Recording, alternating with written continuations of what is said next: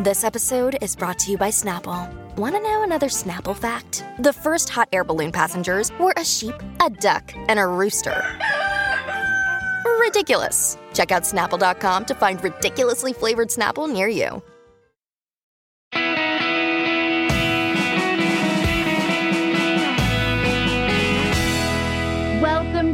Clear Eyes Full Hearts, a podcast presentation of Black Barrel Media and Ritual Productions. This is an episode by episode look at the award-winning TV show Friday Night Lights, created by Peter Berg. I'm Stacey Oristano, and I played Mindy Colette Riggins. And I'm Derek Phillips, and I played Billy Riggins. Our assumption is that you, our listeners, have already watched the show. But if you haven't already, go watch Friday Night Lights, which is currently streaming on Netflix and Peacock TV, because there will be spoilers in our podcast. If you want to support our show, subscribe for free to our YouTube channel where you can access exclusive content. We have a YouTube handle that makes it easy to find us. That's youtube.com slash at clear eyes full hearts. Also, we are continuing to release new episodes of the podcast every other week.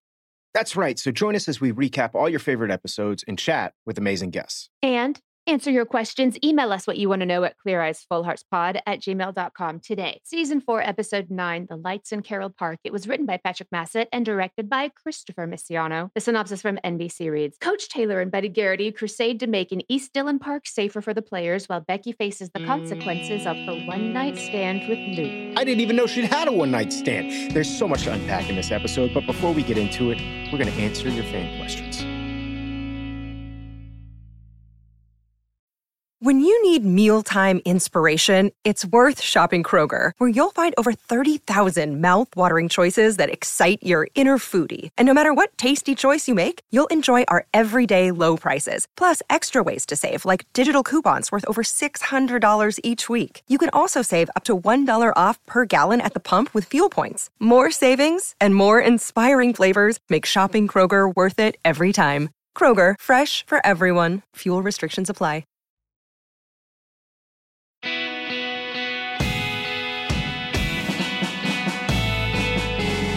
Got some fan questions here, and the first one comes from a gentleman named Sam Little who says, I just want to ask about the day you found out the show wasn't coming back. From interviews I've read, there were potential plans for a sixth season, which didn't happen. I just want to know if you guys knew the show wasn't coming back before shooting season five, or if you found out during the filming of season five.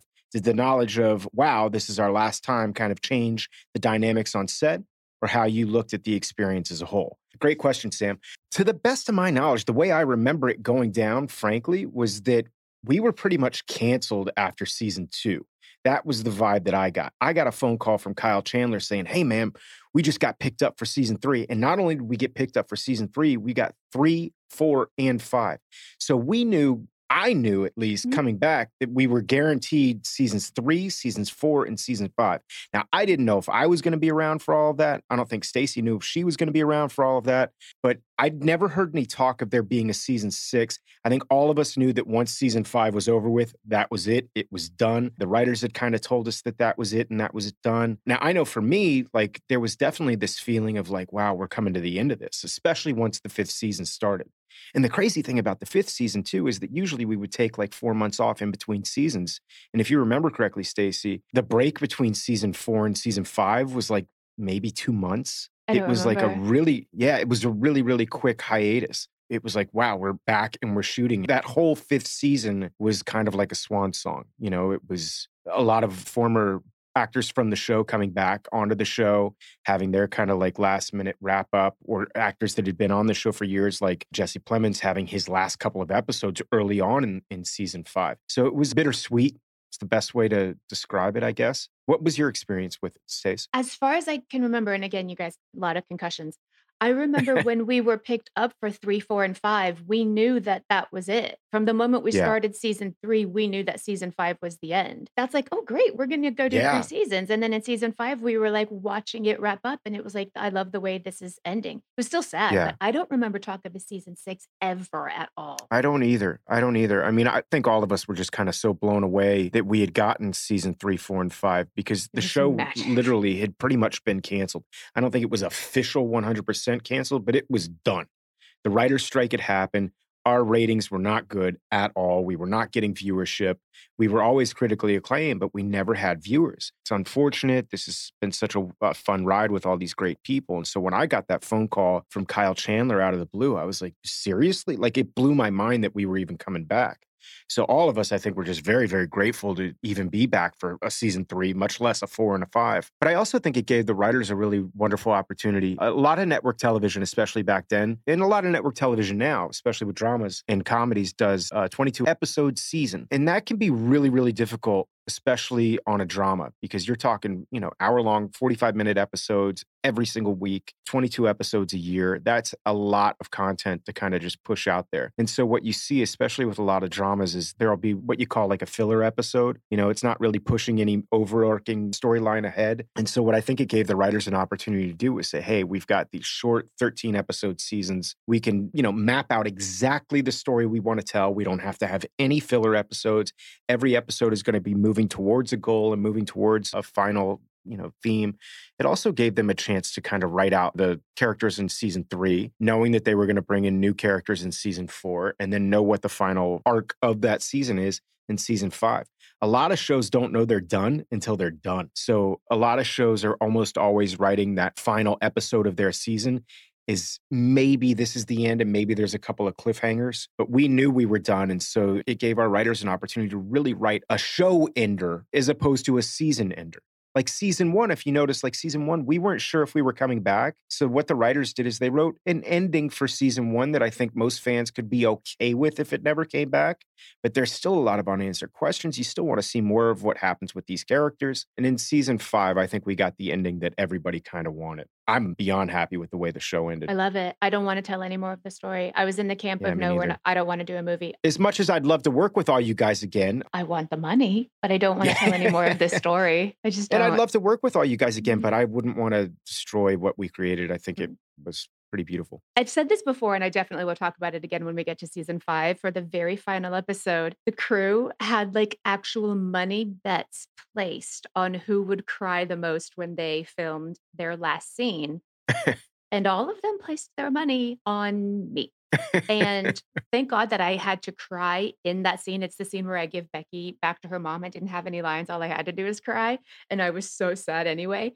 But guess who cried more than me? There was a lot of crying overall. I don't want to sit here and say that some people cried more than others. The one that cried the most? Who? Kyle Chandler. Kyle cried, cried more than did. me, and all, all of the crew lost. I thought you were going to say that I cried a lot no, too. No, it was Kyle. We all did. It was beautiful. I don't know the whole experience. I think for all of us, I think all of us recognized that this was a really special project, and that these don't come along very no, often. You know. Again. You guys were yeah. like my best friends. It was beautiful inside, crying because it was beautiful and crying because yeah. it was over, whatever. I say bittersweet because it is one of those things where it's been such a wonderful gift. This show was such a wonderful gift, but then there's that other part of you as an actor that's always trying to stretch and always trying to grow and ready to look for a new experience and find another job. And it's bittersweet, man. That's just I'm just now noticing that as you're saying this, that you're wearing an NCIS hat. You're part of the gang now at NCIS. I am. You're fancy now. You got a hat from NCIS, I think, before you got one from Friday Night Lights. I got this hat actually actually from Vanessa Lachey, which I thought was very kind of her. Like my second or third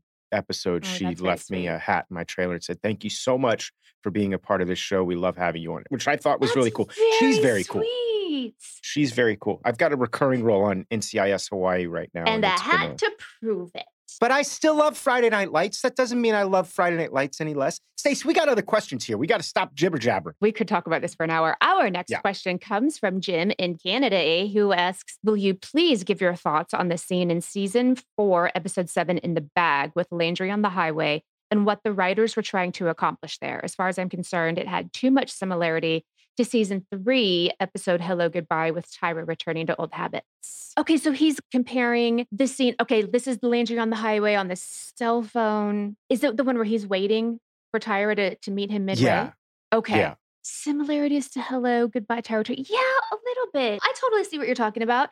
Tyra could be not flighty, but heavy in her ways of like, she does what she wants to do. Like, I can see Yeah, it. I think the big thing that the writers were trying to get across here was just that there's finally closure in that relationship, I think, for Landry. And yes, I agree that it can be somewhat repetitive in terms of the way things went with them in season three. But I do think that this finally gives Landry that sense of closure. It's like he's been holding out, hoping that maybe Tyra is still there and that there's still some kind of feelings. But when she doesn't meet him at that halfway point, he's like, you know what? This relationship's done. I kind of feel bad in those moments for people that like played the character. yeah, because Annie didn't know that was happening. Scene even took place probably Yeah. until she saw it live on television. I did say last episode that a Riggins gonna rig, and also a Collette gonna collect, guys. It's in our blood. You're gonna do what you want to do. All right. Our final question comes from Sarah in San Antonio, who writes I'm only halfway through season three of the podcast, so please forgive me if this has been answered already. But my question is where did the saying, clear eyes, full hearts can't lose, come from? Is there a backstory to the saying? Was it scripted? It feels like there should be a grand story behind it because it is so impactful and truly a motto that I try to live by. That is a fantastic question, Sarah. There is a pretty grand story behind it, actually. And no, we have not answered this on the show. You- We But Peter Berg had a line in the film version of Friday Night Lights that was delivered by Billy Bob Thornton, who played the head coach of the Odessa Permian Panthers. And the line was, if you can look at your teammates with clear eyes and love in your heart, then you're perfect. And that phrase, you know, clear eyes, full hearts can't lose, came out of that. Peter Berg said in an interview that there was a coach at Odessa Permian when he was doing research for the film who used to scream, be perfect. And Pete thought that that was an amazing phrase. And when he asked the coach about the phrase, the coach said that perfection had nothing to do with result. Perfection had to do with effort, and perfection had to do with respect of your teammates, respect of yourself, and character. And that if you aspired for those Mm. things, then you were in his mind perfect. Oof, goosebumps. Yeah, that really registered with Pete. And that's where the phrase clear eyes, full hearts came from. The idea that if you give all your effort, you respect yourself, you respect your teammates, you have solid character, then your eyes will be clear, your heart will be full. And in that respect, there's no way that you can then lose. so, yeah, that's where the phrase comes from. And also, there were some political campaigns that used this phrase. And we, as the women of Friday Night Lights, wrote a letter in Vanity Fair saying you're not allowed to do that because you don't stand for what the phrase means.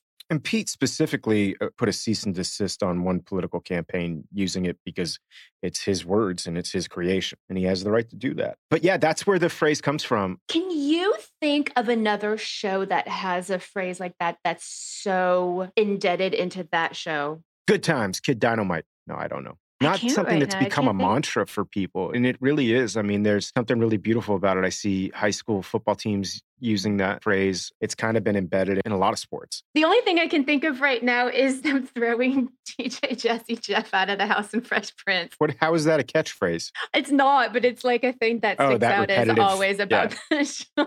He got thrown out of the house multiple times. Yeah. No, I mean, the clear eyes, full hearts can't lose phrase is a really cool concept. And I love the story behind it specifically. You know, that idea that if you're supporting each other, if you're working hard, if you're you know taking care of your end of things then you can't lose i've always kind of had that idea myself as an actor it's like i'm pursuing this thing that's it's really difficult it's, it's a crazy business but at the end of the day if you're putting that effort in if you're out there putting your butt on the line weekly and you know that you're doing the best you can at every one of these auditions, even if you don't get the job, you know that you put the work in and that's satisfying enough. I don't think I could live with myself if I knew that I wasn't given 100%. You know, and I think that that's kind of what the motto stands for. And I think it's a, a great way to live life. That being said, I think we're going to jump into the rewatch portion. Everyone ready? I am. Yeah, you, everyone. Okay, sure. Let's do it. Another day is here, and you're ready for it. What to wear? Check. Breakfast, lunch, and dinner? Check. Planning for what's next and how to save for it? That's where Bank of America can help. For your financial to dos, Bank of America has experts ready to help get you closer to your goals. Get started at one of our local financial centers or 24-7 in our mobile banking app. Find a location near you at bankofamerica.com slash talk to us. What would you like the power to do? Mobile banking requires downloading the app and is only available for select devices. Message and data rates may apply. Bank of America and a member FDIC. Look, Bumble knows you're exhausted by dating. All the must not take yourself too seriously and 6 1 since that matters. And what do I even say other than hey? well, That's why they're introducing an all new Bumble with exciting features to make compatibility easier, starting the chat better, and dating safer. They've changed, so you don't have to. Download the new Bumble now.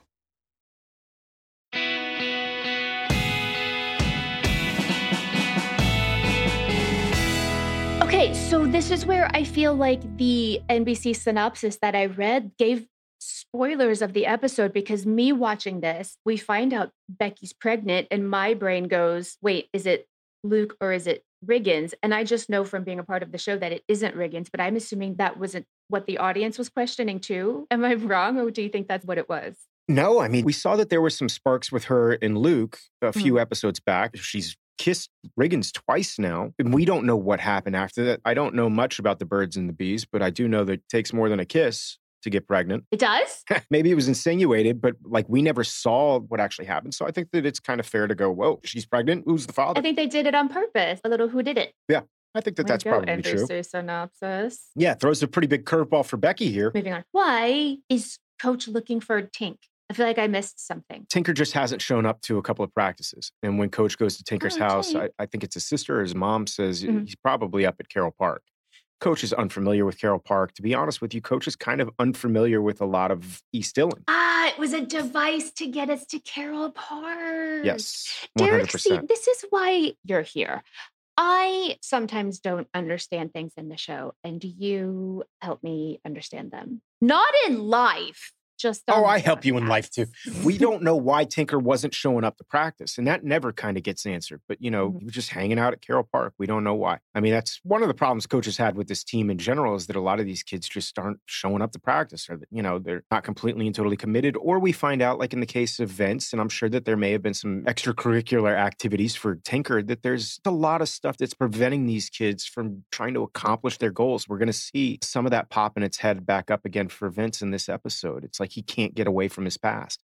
And we don't know what Tinker's past is, but maybe there's some of that there. We don't know. But all we know is Tinker's not showing up. And yeah, you're right. It's a device to get us to Carroll Park. And when we get to Carroll Park, we see that East Dillon is a whole other side of uh, town. Speaking of, I I didn't know about the gun, about the gunshot, about the Yeah. gun violence. That I didn't know that we dealt with that on the show. And it seems a couple of times in this episode with talk about abortion and with this gun violence. I don't want to say that FNL was ahead of its time because these were always pressing issues, but it's so even more prevalent now. It hit me hard. I think the thing that FNL did really well when they tried to tackle issues like this is try to present things from both sides. In this episode, it's not just we're going to send in a white savior and everything's going to be okay in this community. It doesn't work like that. And, you mm-hmm. know, as far as the abortion issue is concerned, I don't want to jump in the middle of that myself. But I think good storytelling does that. I think good mm-hmm. storytelling presents an issue. It doesn't wrap the issue up for you, it doesn't soapbox and tell you exactly what you're supposed to think. It says, hey, this is Yeah. one side of an issue. This is another side of an issue. Maybe you should think about it, make your own decisions. And there's nothing preachy about it. It's just this is No. life. This is life. This is what's happening. Yeah. This is the reality of it. There's a wonderful song by a band called Live back in the day. This one thing always struck me where they talk about this is not a black and white world. To be alive, I say the colors must swirl.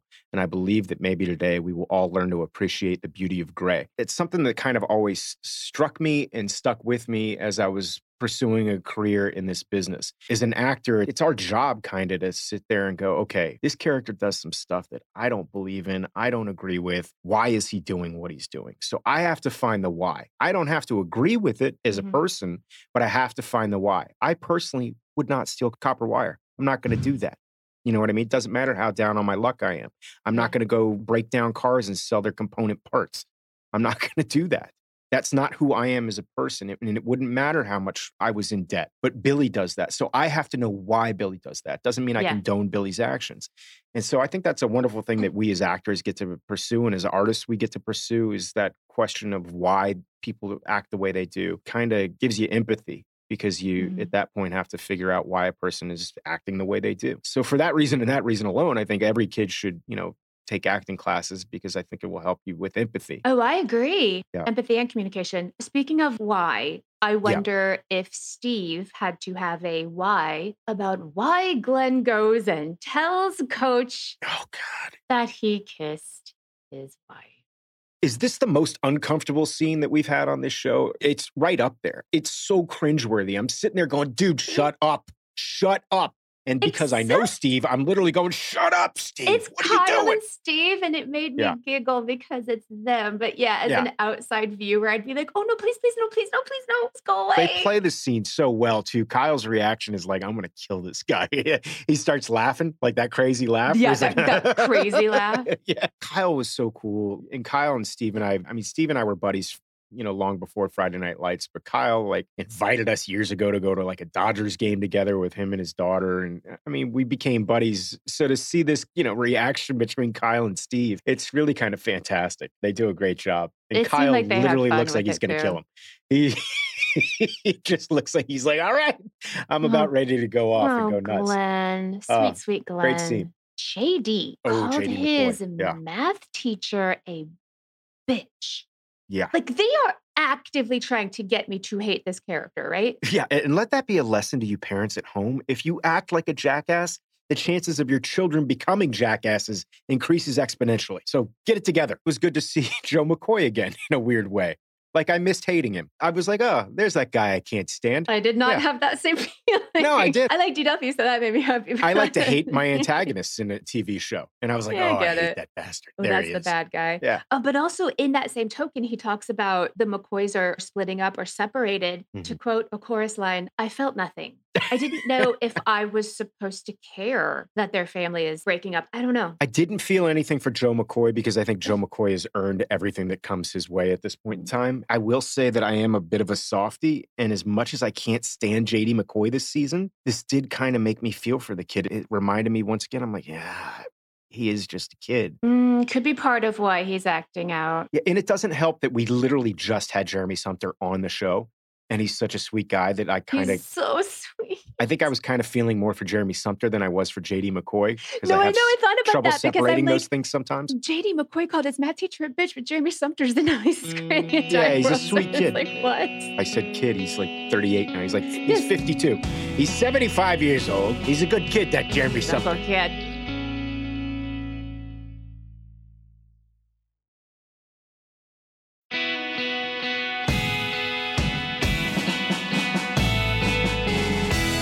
This whole episode is bringing so much brand new information to my brain, and it might be a little bit of overload. Buddy and the mayor had a little fling, a dalliance. This scene, I mean, I know I've sung Brad Leland's praises a million times on this show, but I love him so much. And this scene, this short little scene, just had me cackling because he looks over and he goes, We had a little history, you know, before she started playing for the other team. But I have so many questions. Like, how many years ago is that? While it was he was Oh. married, or was this in high school? Yeah, maybe, maybe. They've known I each mean, other forever. I don't know, but I'm guessing in high school, maybe, you know, like one summer back from college. Who knows? But the way he delivers it, and he got this big grin on his face like, Mhm. don't worry, Eric, I got this. We have a history together. Me and Mayor Odell. We had a little tiptoe through the tulips, if you know what I'm saying, back in the day. It was a good time, Eric. It's just getting better every episode. Becky Curity's Oh, amazing. Brad. But Brad just cracks me up. He cracks me up. I love that yeah, guy. it's ridiculous. Okay, here's the next thing. Vince needs Yes. a job. Yeah. And he's having trouble finding a job. And he goes to coach to ask him for help finding Mm-hmm. a job, except that we as the audience know exactly where Vince can go to get a job because everybody gets a job at Buddy Garrity's car dealership. Coach should have been like, "Don't worry about this. I got you. I got you I covered. got kid. it. Don't worry, kid. I got you covered. There's a little place in town called Buddy Garrity Motors. Garrity Motors. You'll know it because every single person in this town works at Buddy Garrity Motors or has worked at Buddy Garrity Motors at some point in time. Vince would be a good car salesman, I think. You think? Yeah. He's a, I li- he's a little too young right now, but maybe. Maybe later. I'm just saying, like missed opportunity to make a little more money than minimum wage. I don't know. We'll see. Uh, but you're right. That usually is your go-to. You need a job? Go to Buddy Garrity Motors. Everybody. Okay, so the baby is Luke's. Oh God, it's crushing. I'm still really impressed that FNL wrote this storyline. Yeah. I'm impressed with where it goes. This was a, a couple of years ago too, and people weren't really talking about this on TV yet. At least not where we go in depth. I mean, I know I said earlier, but like I like that we tackle the issue head on. You know what I mean? We present both sides of the story. We let the audience decide. I do remember that there was a lot of controversy. You know, spoiler alert, Tammy basically takes her to go get her abortion, if I'm not Yeah, mistaken. It was a very controversial thing at the time. I understand the controversy behind it 100%. But good on Friday Night Lights for tackling the issue. I think the most important thing that television and film and art in general can do is get people talking, have conversations, go talk to that Yeah. person whose side you don't understand. That's what we have to do as society is have these conversations and they're difficult conversations. And we're not always going to end up on the same side of things, but maybe just maybe if I can see where you're coming from, then mm-hmm. I don't paint you as evil at that point in time. Oh, I like that. I think we have a tendency nowadays to just paint with a broad brush and say that Yeah, this person and I disagree on this issue. And because of that, this person is evil and I'm good. I'm right. They're As wrong. I said before, it's not strictly black and white. Some things are black and white, but this is not one of those things. Eh, I'm mm-hmm. not talking about abortion, but I'm talking about just in general. We have to try and communicate with each other. If we can't communicate, then we're lost, people. We're lost. And that's what I think that the show, you know, without getting too in depth, is trying to do. Have a conversation. Go talk to that person who you don't agree with on this issue. Maybe you'll come to some middle ground. I will say the great thing about America and what made America great for so long is the fact that we were able to find common ground at one point in time in this country. And it seems like we can't do that anymore. And that will be the much. downfall of us without so getting too political. And I don't think I'm getting political. Anyway, Okay, Coach and Tammy in bed. I love this scene because we did see Coach get a little angry before, but when he talks to his wife about it, this got that Kyle smirk on, and he's like, "Of all the people you could have kissed, you kissed Glenn. Like that's disgusting. You should have made a better choice about who you're gonna cheat on me with." it makes me feel bad for Steve though, because Steve Steve is very kissable, people. Sure. He's a very kissable guy, and you're making it sound like nobody wants to kiss Steve. I don't want to kiss Steve, but you get what I'm saying. It's one of these moments, once again, where I'm taken out of the show and I go, oh, come on, guys. You're making it sound like nobody should ever want to kiss Steve Walter. Steve's a very kissable guy. Come on. I do love that Coach and Tammy, this has become like a very flirty thing with them, and it's going to be something that's going to pop up later on. Like, I don't know. I mean, what's Glenn going to be doing later tonight? You know, that It's kind so of thing. funny that they're both giggling about it instead of like, I can't believe you didn't tell me that you cheated on me, whatever. But they're both giggling about the fact that it happened. This is why I love this couple. And it's one of those things too. I think very early on with the show, Kyle and Connie were both very adamant with Mm. Jason Katims and the other writers that like they did not want to have these two cheat. They did not want to have any kind of affairs or anything like that. So even when this story was kind of presented, it's like, okay, we can have that moment, but this is not going to be a serious moment with the two of them. Coach is upset that this guy made a pass at his wife, but coach doesn't feel threatened. But he's not mad at his wife. He's not threatened. Yeah, I love it. And that I think is a really cool thing to play. That you know that these two love each other so much that they're not worried about, it. this. I love it. And now it's going to be a point of contention, like jokingly, probably for the it. rest of their marriage. You know, it's 60 years old. Coach is going to be like, "Hey, you want to go grab dinner tonight?" And Connie's going to be like, "I don't know. Glenn and I kind of have plans." you know, that's going to be a running joke in the Taylor household for years. Okay, I am loving this episode for the Virgil Yeah. Merriweather that we see now, Steve Harris, who I love so, so, so much. I don't want to say he's turned a corner, but for some reason he's like, okay, like I'm going to drop my guard a little bit and I'm going to help. And help in a couple of ways with the park, with Vince, with a bunch of stuff. And he just softened a tiny little bit. We've talked about this before. I mean, he's obviously a very mysterious man. I want mm-hmm. more information, but I do love the fact that Buddy has a relationship with him that goes back years and years and years. They have a good banter. They do have a good banter. It's classic Buddy Garrity again. It's like, of course, Buddy Garrity knows him. Buddy is that guy who knows everybody. But they probably played against each other in football because remember when all the other players were there and, they, and when Buddy walked in, they were so excited to see him. Yeah. That they Yeah. all played football together at the same time in high school. There's like two people that I've known in my life that know everybody. Like there's a guy named Brett Gursky in LA, and Brett Gursky knows everybody, everyone. Like when I was on Facebook back in the day, my connection to everyone was like through Brett Gursky. Brett Gursky is the Buddy Garrity of Los Angeles. You know Brett Gursky, don't you? I don't know Brett Gursky. You don't know Brett Gursky? I thought you were going to say Rob Evers because Rob Evers knows everybody in LA. Rob too. knows everyone too. Lamorne Morris also knows everybody in LA. There are those people. That's true too. Lamorne is another one of those people. yeah. There's just those people that like I dated a girl named Kim. We'd be like making out on the couch and Kim would be like texting. And I'm like, who are you texting right now? But it's because Brett. she knew everybody and because maybe she just wasn't that interested. But she knew everybody and she was constantly texting. Little Anyway. bit, bit. Too much info, too much information for everyone. Meanwhile, go Landry. He and Jesse playing tonsil hockey here, and I'm all for it. Good on you, buddy. They're goo goo eyes for each other. They really are. And I'm really kind of digging it. And I'm happy, Yeah. as we discussed earlier in the episode, Landry's moved on. I wanted very badly for Landry and Tyra to work out. It didn't work out, but I'm glad the kid has moved on. Good on him. I'm proud of you, Landry. Good work. I like this match better for Landry than Tyra. I do too. I don't know why. I think that the Tyra Landry thing was a match that was made out of trauma. Trauma bonding. I don't think it was an even sided relationship. There was a little bit of hero worship. Like he put her up on a pedestal. Mm, You know what this I mean? This is more equal footing. and not that Jess shouldn't be put up on a pedestal. That's not what I'm saying. But like, I feel like they're equals going into it. Landry's already Mm-hmm. had his heart broken. He's already had his first love. And at that point, I think you can go into a relationship a little bit more clear eyed, a little more full hearted, and then you can't lose. And also, they haven't murdered anyone together. So there's that. They haven't murdered anyone together. Yeah.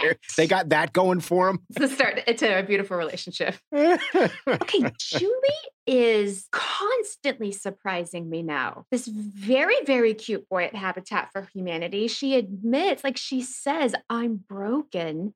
And this broken girl is just going to straight up ask to kiss this cute boy. And I love it.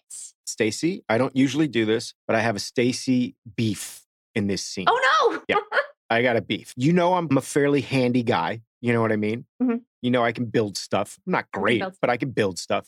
And when this guy shows up, he's got his, you know, he's got his work belt on and he's got like one flathead screwdriver, just like one flat, like that's it. No Can't hammer. take my job, Derek. He's got like this really awesome work belt, like, hey, what's going on? And there's like one flathead screwdriver sticking out. And I'm like, number one, you're going to stab yourself in the thigh Mhm. where it's positioned. Absolutely. Don't put it there. But then it's like, you're building houses with that flathead screwdriver there, guy. Is that what you do it? That's my beef. Maybe you missed the part where he's very, very cute. Did you miss that part? He's a good looking dude. The actor in this scene, his name is Matt Barr. Good actor, good looking guy. I get it. I get it. I will say this going back to what the scene is actually about, I, and it may not be PC, I've always been a big fan of having an immediate hookup right after a tough breakup. I highly recommend getting some strange after a breakup for our listeners out there. So I support Julie. I support her decision 100%. Just make sure you wrap up, Julie. Yeah, to get over someone, you get under someone. Yeah, we don't want to have another Becky on our hands. We don't need another Becky. But I get it. I get it 100%. You're cute. I want to kiss your face. once again, I love her and Matt together, but I also think, you know, sometimes you just got to get out there, get some strange immediately following the break. I love it though that she's like, I don't think we should go to dinner, but I'm going to kiss your face right now instead. yes. Great. Yeah. Good on you. Stealing that line also. Okay, we talked about this a little bit before. The Great White Hope.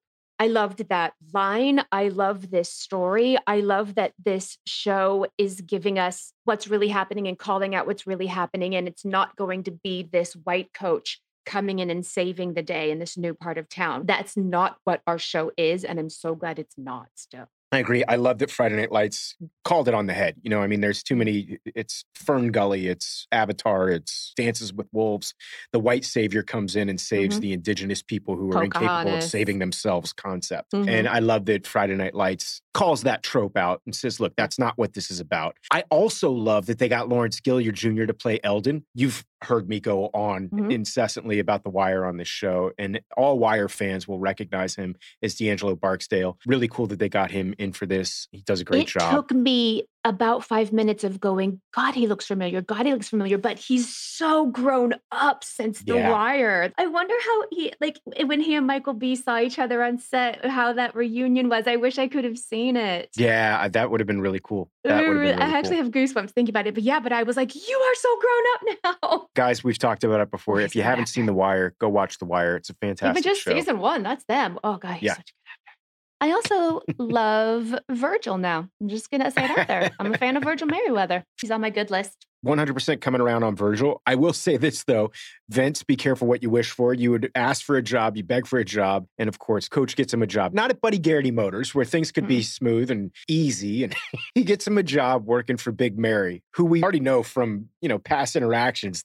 These two have a history with each other. I think it's safe to say that he and Jess dated at some point in time, and it didn't end well. And then on top of it. Big Mary knows that Vince has a little bit of a past and he's gotten into some trouble with the law he doesn't want this kid around his daughter. So, in the way that only Friday Night Lights can, our writers stick these characters in situations where there's just going to be automatic tension. I love it. So, yeah, be careful what you wish for. Now you're working with Big Mary. Vince is so polite to him too, with his yes sirs and the doing what he needs to do. It was I liked it a lot. I do too. I love the whole situation. I think there's going to be some good material moving forward. In that situation, though, this tension between Vince and Jess is like palpable. You know, when they say Yeah. that you could cut it with a knife. It's heavy. What do you think Vince did? You think he cheated on her? What was it? Uh, Listen, this is why I'm confused because the tension to me looked sexual. It Yeah. looked like Jess was still very much pining for Yes. Vince with the like last look. So it's like, I know she's mad at him. I know she doesn't want to, but I think she is also still in some way incredibly attracted to him, which like sucks for Landry. Yeah. But it seemed like that to me. I might be reading it wrong, but Jurnee's so good at that, just like eye acting. And I could tell that she was Mm. like still heavily attracted to this other Yeah. guy. Have you ever had that situation in your own life, Stace, where you've been like in a relationship with someone, someone that treats you well, is a good person? Maybe you're just not as physically attracted to them as this other person that you know is not necessarily right for you, but As the bad boy, just- yeah. four times than I can say. Would you like to talk about him right now on hair, Stacey? Mm, Very, very bad timing for me to talk about this right now. I didn't know that it was bad timing. I apologize. My bad. Um, okay, let's move on. this is a really great scene with Becky and Luke. What do you think about this scene, Stacey? I think the Hmm. writers do a really good job of painting just how difficult the issue of abortion is. It's a well played scene by both of these actors. We get to see Luke basically saying, you know, I don't know if I want you to do this. I don't know how I feel about you having an abortion, blah, blah, blah, blah, blah. And then once again saying, but it's your choice. So I think we get to see that this isn't just some decision that's being made willy nilly by these kids. It's a difficult decision. And we as an audience get to see both sides of the issue. We get to see a young girl who's not ready to have a child, and we get to see a guy who's saying, you know, I still think that this is a baby, you know, so it's, yeah, it's and I like combo. that Luke was just asking the questions. He wasn't saying you can't do this, but he's posing, I hear you, but what about also this? It was Yeah. very well done. We're not going to get into a big, huge abortion discussion, by the way, guys, just FYI. Oh, I was done there. That was the end of that for me. I am not getting canceled. Meanwhile, the scene with Vince and his buddies stresses me out. Speaking of stressing you out, you just know that this altercation outside of the barbecue stand is the tip of the iceberg. Yeah, this isn't the last. And it's so frustrating to me because we know how hard Vince is trying to like get his act together and keep his nose clean and just constantly his past just keeps popping up. And it makes it damn near impossible for him to move on. I do love that Virgil comes outside and basically, you know, tells these kids to hit the bricks. And he has Vince's back a little bit instead of Yeah. like, oh, these are the kids you hang out with. Yeah. I liked it. It's scary to me. It's frustrating. You have this overwhelming kind of like sense of dread watching these scenes because you know that this isn't going anywhere. These kids are going to keep coming around. His Yeah. past is going to keep popping up. It's one of the things that we discussed earlier when we had Jason Katims on the show. This idea that I'm starting to get attached to this character. And I'm Yeah. super attached to Vince right now. And I'm Yeah. rooting for him and I'm fighting for him. And I'm sitting there as an audience going, when the hell did this happen? When did I start caring about these characters that they brought onto this show? Because if we remember correctly, nine weeks ago, we didn't even know who they were, you know, Yeah, I can't tell you when it happened, but I'm fully in with Vince. fully invested. I root fully for him. I don't know when that switch happened. Wait till the next Ooh. episode. Jeez, way to go, FNL. It's going to get really crazy. As I said before, I love Landry. I love Vince, and I hate seeing these two at odds with each other, but it's also what this show does really well. There can be these two characters that I love, and I want both of them to end up with Jess, and I know that that's not possible. Well, I mean, it is possible, but that's a whole other show. Come on, Stacey. This is a family friendly show, and you're throwing out concepts and ideas like that. This is a show where we talk about abortion and racism, yeah, and- that's it. and you're going to talk about this kind of stuff Polyamory. I'm going to and, bring it and, up. and affairs with Glenn. I'm taking my reins back from you as the logistic police. Hmm I love when we get to watch the boys play football for fun. It brings me Yeah. joy. I do not understand the point of this game. Let me explain. They want to turn the lights on at Carroll Park. And they say, I know how we can do that. Let's have a football game there. Except coach just jumps the fence and turns the lights on at Carroll Park. What's the football game for when you could just turn the lights on at Carroll Park? Stacey, Oh God, you're so mad at me. I see it in your face. I'm so mad at you. I really am. Do you not understand at this point that football solves all problems? Yes, you idiot. Becky's not going to get an abortion. She's going to go play a pickup football game. The race issue, just play a little football and it's solved. Vince and the guys in the car are just gonna have a little pickup game. Landry and Tyra. Republicans on one side, Democrats on the other. Pickup football game. Everybody comes together. It's a happy ending. What's wrong with you, woman? So what you're saying is you don't have an answer to my question. I do not have an answer to your question. I'm sorry. I wish I did. I hate that you wrote this because I can see Stacey's notes, guys. And Stacey's notes are exactly what Stacey just said. Yeah, I don't have an answer. I don't know what the point to this game is. I I think the it. point in some respects is that yes, football does bring the town together, but I don't know how this solves the problems in Carroll Park or solves the problems in East Dillon. And I don't think it's supposed to solve the problems in I East will Dillon. say I watched this episode with my best friend who happens to be Canadian and knows nothing about football and she's never seen the show before. And Mm-hmm. so while this game was happening, she goes, "Oh, I bet he's going to see some other players that he wants to recruit for the team." And then he finds that kid and he's like, "Next year can play She for me." And I looked at her and I was like, "What?" I think what it does is it kind of gives hope to this community. Getting the lights on, number one, will prevent all these people from hanging out at the park. So they accomplished the main goal, which was getting the lights on in Carroll Park. Now, that doesn't mean that they're not going to find another place to hang out or another place to, you know, cause trouble and get into trouble or whatever. But like, this is Hmm. one part of the community that is now a little bit safer because they got the community leaders to go in there and make a difference. And the titular problem of this episode solved. Yes. I just like saying the word titular. the problems of East Dillon are not solved. No. The problems of inequality are not solved. But some new friendships were formed. Like Virgil laughed a little bit at Coach, which I found funny when he's jumping over the fence, and may- maybe some new little alliances. Yeah, and if you remember correctly, the thing that set all of this in motion was that Tinker was hanging out over there and coach was Mhm. trying to figure out where Tinker was. So now Tinker's not going to be hanging out probably over at Carroll Park anymore because there's going to be lights on over there and there's no mischief for the local East Dillonites to get into anymore over at Carroll Park. They're going to have to do their mischief in other places maybe. at Riggins Rigs. Yes, they're going to be hanging out at Riggins Rigs. It hasn't solved the problems of East Dillon, but it has, mm-hmm. if you remember correctly, Coach saying, I got a lot of players that live right by that park. And he just made that area a little bit safer. The community leaders have made that area a little bit safer. And in the process, Coach has also started recruiting younger kids. And thank God Buddy has a history with the mayor that I don't think helped this at all, but at least we know that it happened. Well, no, I think it did help the situation because because of that, Buddy was able to get the lights. They jumped the fence and got it with like wire cutters. But there were police officers there, so it wasn't illegal. When they got the lights on, I don't think it was illegal that they did it because there were cops there. Oh. So it was I- just they, okay, they didn't have anyone from the city to actually clip the padlocks, so they did it themselves. Okay, this makes so much more sense to me. I still don't understand the football game, but this makes more sense now. See, this is what you do for me. The football game doesn't make a lot of sense to me, except that like it's just the way that this town kind of gets together. You know, Sure. End of the episode. Thanks. I wish I could answer all your questions. you helped me a little bit. I think we're done with this episode. There's one other thing I guess we could talk about, and that's the fact that like Becky and Tim have a bit of a resolution. She comes to Tim and tells Tim that she's pregnant. I don't know what Tim's going to do with that information, but I have some good ideas of what Tim might do with that information. Hmm. And that's going to lead us to the end of this episode. Do-do-do. Oh. He's to go tell Tammy. Come on. Oh, I said, I think you don't. I didn't know that. Tim's a dummy, but he's not that dumb that he thinks he's to handle this on his own. Okay, but I am to say that is it for season four, episode nine. But please join us next time for season four, episode 10, entitled I Can't. But until then, clear eyes. Full hearts. Can't lose. Clear Eyes Full Hearts is a podcast presentation of Black Barrel Media and Ritual Productions. Executive producers are Stacey Oristano and Derek Phillips, Chris and Mindy Wimmer for Black Barrel Media, and Steve Walters for Ritual Productions. Our producer is Miranda Parham. Send your questions to Clear Eyes Full Hearts Pod at gmail.com. And follow us on social media. I'm on Instagram at Stacey Oristano. And I'm also on Instagram at underscore Derek Phillips. Check us out on YouTube and blackbarrelmedia.com.